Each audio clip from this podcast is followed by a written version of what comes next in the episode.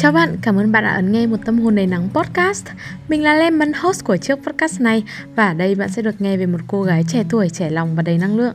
I have a dream, a song to sing to help me cope with anything. Hello Sunshine, xin chào tất cả mọi người um, Rất vui được quay trở lại với mọi người. Và mình vừa mới trở về sau một chuyến du lịch 3 ngày 2 đêm đến đảo Cát Bà. Đây là chuyến du lịch có vẻ là cuối cùng của mình trong mùa hè này. Và chính nhờ chuyến đi này nó đã để lại cho mình một bài học mới. Mình uh, cũng không biết đặt tên cho bài học này là gì Nhưng mà nó sẽ liên quan đến um, những điều ví dụ như là định kiến này Rồi là niềm tin về một người này Đó thì vài ngày trước, trong lúc mình đang ở cùng bạn bè tại chung cư của bọn mình, mẹ mình đã gọi điện đến và thông báo về lịch trình của chuyến đi cắt bà ba ngày hai đêm kia. Nhà mình sẽ đi du lịch cùng với một gia đình năm người khác. Thì gia đình đấy cũng là bạn thân với gia đình mình, thân từ khi mình còn chưa được ra đời cơ mọi người ạ và cái gia đình năm người đấy thì có một đứa con trai bằng tuổi em trai mình này một đứa con gái hơn mình một tuổi và một đứa con gái cả đi lấy chồng rồi. Nghe thì rất là vui đúng không? Hai gia đình chơi thân với nhau này lại còn có những cái đứa con cùng trang lứa nữa. Người ta hay bảo là đi đâu không quan trọng quan trọng là đi với ai mà.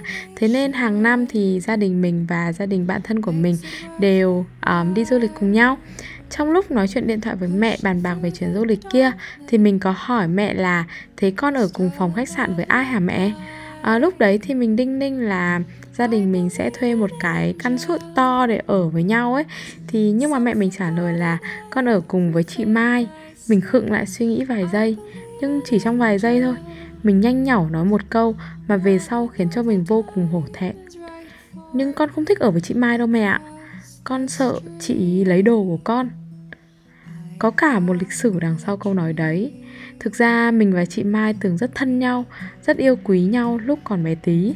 Nhưng vào một lần à, chúng mình đi du lịch hồi chúng mình còn học tầm cấp 1 ý Ngày hôm đấy cũng là ngày sinh nhật của chị Mai.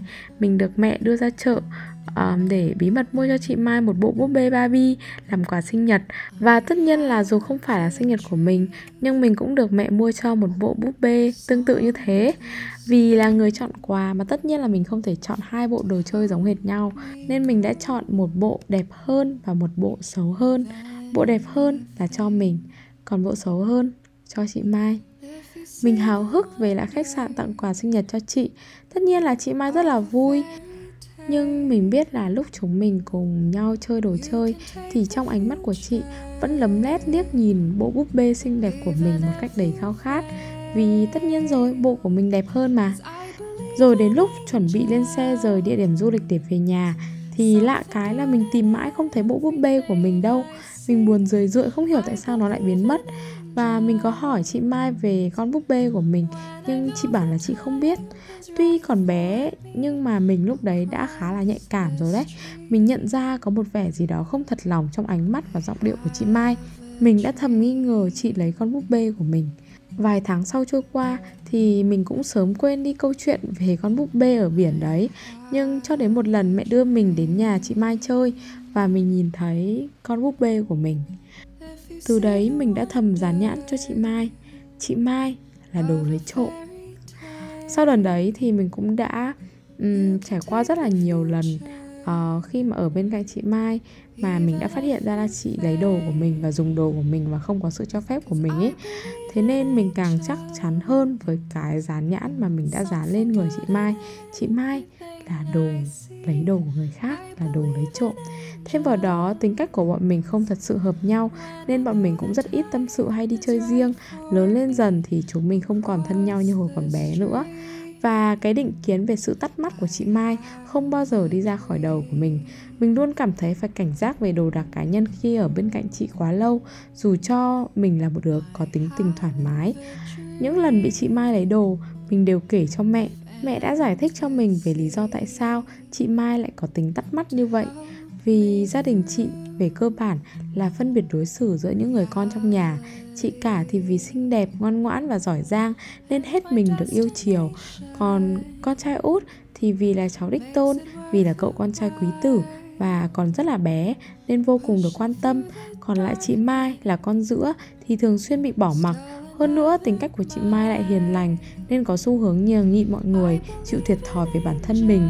Thành ra nhìn thấy mình được bố mẹ cưng chiều, có cái nọ được cái kia, chị ghen tị và sinh ra thói tắt mắt cũng là tâm lý rất dễ hiểu của trẻ con. Tính cách đấy một phần là do sự thiếu quan tâm của bố mẹ mà thành ấy. Mẹ đã giải thích cho mình như vậy, nhưng mình có hiểu lời giải thích đấy của mẹ hay không? Về cơ bản thì mình hiểu, Tuy nhiên thì mình chưa bao giờ thực sự thông cảm cho chị Mai. Mình không chấp nhận được cái tính tắt mắt, Mặc cho chính mình cũng từng là đứa trẻ con lấy đồ của người khác mà không có sự cho phép của người ta lúc còn bé dại. Ai cũng đều có những góc xấu, đây là góc xấu của mình. Mình ích kỷ, trẻ con, mình không thông cảm được cho chị mai nhưng lại quá dễ dãi với những lỗi lầm của bản thân.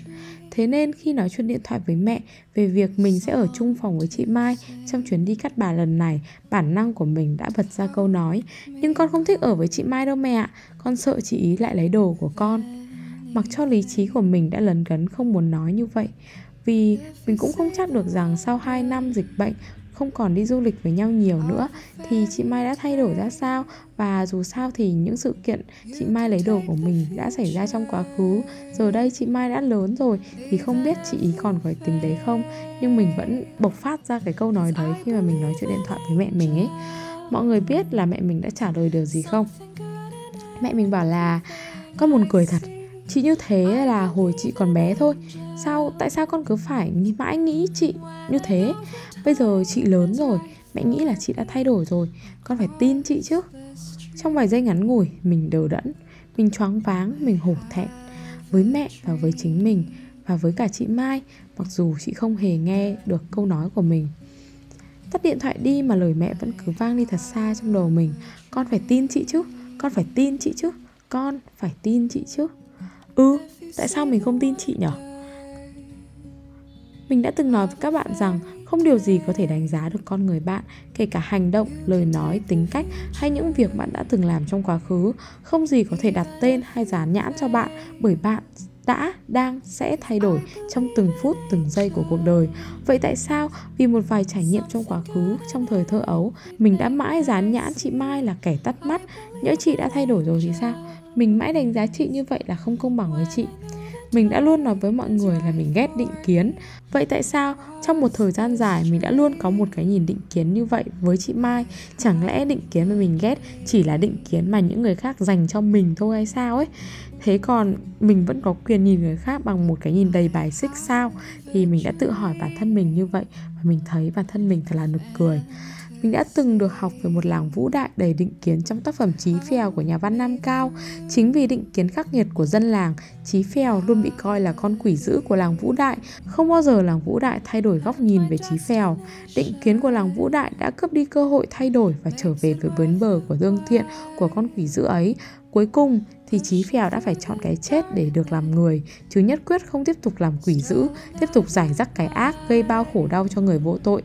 Tác giả yêu thích của mình là Nam Cao đã có một trái tim nhân đạo mới mẻ, đó chính là niềm tin vào con người từ trong cốt tủy. Ông tin vào bản chất lương thiện của con người, tin vào quá trình thức tỉnh và thay đổi của con người. Sự độc ác không phải là bản chất của người nông dân hiền lành đấy đâu, thế nên ông mới cho Chí Phèo những cơ hội được thức tỉnh và phản kháng. Là một người yêu văn học, mình tưởng là mình đã hiểu văn học, mà văn học là nhân học, mình tưởng là mình đã hiểu con người, hiểu cuộc đời. Vậy tại sao, đối với chị Mai, mình vẫn đầy định kiến như một làng vũ đại cổ hủ không cho chí phèo đường lui? Tại sao mình không nghĩ rằng chị mình đã thay đổi? Sao mình không có một niềm tin vào bản chất tốt đẹp của chính người chị thân thiết của mình? Đó chính là lỗi sai của mình. Một lỗi sai rất hổ thẹn, nhưng cũng rất người ai cũng đã từng mắc một sai lầm như thế chúng ta đã dán nhãn cho một ai đó là thế nọ, thế kia, và từ chối tin rằng họ có thể đã thay đổi và không còn như thế nữa. Chúng ta tin vào chính trải nghiệm hạn hẹp của mình nhiều hơn là tin vào nghị lực thay đổi bản thân của một ai đó. Niềm tin đó thật là chủ quan và nực cười. Mình có hai sự thật ở đây. Sự thật đầu tiên là ai rồi cũng sẽ thay đổi. Và điều thứ hai là ai cũng muốn được tốt lên. Hai sự thật mình vừa nói đến dẫn đến một khả năng, một xác suất rằng ai cũng có thể đã, đang và sẽ thay đổi tốt hơn. Thế nên trải nghiệm định kiến, góc nhìn, nhãn dán của bạn về một ai đó về căn bản là không phải họ, không thể đánh giá đúng họ vì họ đã và đang khác đi rồi. Không ai mãi mãi xấu xa độc ác, cũng chẳng có ai là mãi mãi hiền lành lương thiện, họ sẽ thay đổi. Và chúng ta, để cho có được một cái nhìn khách quan hơn, để cho có được một cái nhìn nhân ái hơn, thì chúng ta cần có niềm tin vào con người nhiều hơn, tin vào tính hướng thiện của con người nhiều hơn vứt bỏ những khái niệm định hình của bạn về họ đi, vứt bỏ cả sự ích kỷ của bạn đi. Ngừng đánh giá, ngừng gắn ghép, ngừng buộc tội vì chúng vô nghĩa, vì chúng làm ta bảo thủ hơn, ích kỷ hơn, vị kỷ hơn và nhìn đời hạn hẹp hơn. Hãy học cách đặt niềm tin lên con người nhiều hơn. Thật sự là rất khó, đúng không? Để mà đặt niềm tin lên con người, lên người khác vì xung quanh chúng ta ngày càng sâu bồ và rất nhiều lừa lọc thế nên dễ dàng đặt niềm tin lên người lạ là dại khờ. Ý mình là chúng ta hãy học cách đặt niềm tin lên những người xung quanh. Những người mà bạn cũng biết là họ đầy lầm lỡ và tội lỗi cũng rất là khó để tha thứ cho những lỗi lầm để à, một lần nữa đặt niềm tin lên ai đó mà họ đã từng làm thất vọng mình. Nhưng mình nghĩ là rất là đáng bởi vì họ là những người đáng để chúng ta tin. Và bạn biết ai là người đáng để chúng ta tin nữa không chính là bản thân chúng ta chúng ta sai chúng ta làm điều xấu xí chúng ta ích kỷ chúng ta vấp ngã chúng ta hổ thẹn chúng ta gian dối nhưng chúng ta xứng đáng nhận được niềm tin của bản thân về sự thay đổi chúng ta sẽ tốt lên chúng ta sẽ thành thật chúng ta sẽ yêu thương và sẽ vững vàng hơn mỗi con người đều có tính hướng thiện ở bên trong trái tim thứ mà chúng ta thiếu chỉ đơn giản là niềm tin và như mẹ mình đã nói chị mai đã thay đổi. Không còn là cô bé lấy con búp bê của mình năm xưa nữa. Chị đã trở thành một người bạn đồng hành dễ chịu của mình suốt chuyến đi cắt bà. Và chúng mình thật sự đã có những giây phút vui vẻ bên nhau. Cuối chuyến đi, mẹ mình đã nhìn thấy được sự thân thiết của mình và chị Mai và đã trêu mình bằng cách nhắc lại câu nói kia của mình con sợ chị lấy đồ của con. Mình chỉ cười và nhìn đi chỗ khác rồi mình trả lời mẹ là con phải tin chị chứ.